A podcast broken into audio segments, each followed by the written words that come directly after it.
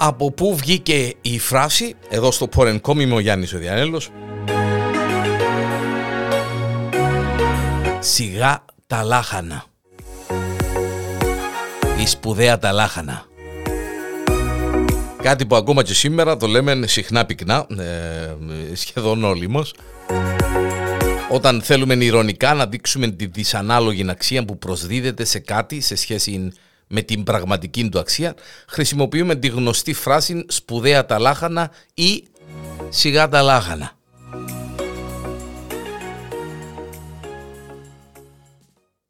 Όπως υποστηρίζετε, όπως πιστεύετε, σε κάποιο χωριό πριν από το 1821 πέρασε ο απεσταλμένος του Μπέι για να εισπράξει ε, την ε, δεκάτη.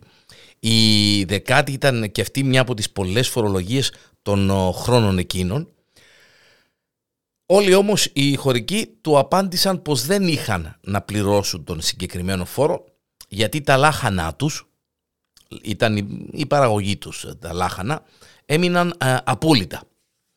Τότε ο φοροεισπράκτορας του, ε, του Μπέι τους είπε πως θα έστελνε ζώα και ανθρώπους για να φορτώσει τα λάχανα και έτσι να πατσίσουν με το χρέος τους. Αντί να τον πληρώσουν να του δώσουν ε, τα λάχανα.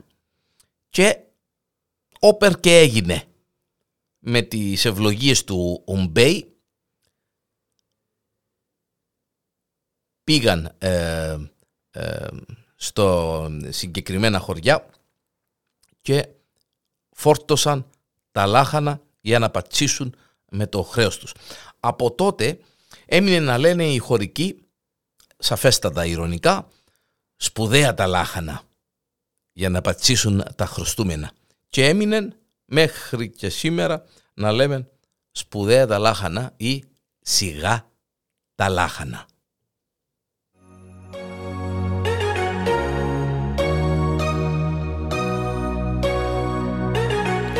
Από πού βγήκε η φράση εδώ στο Pod and Com.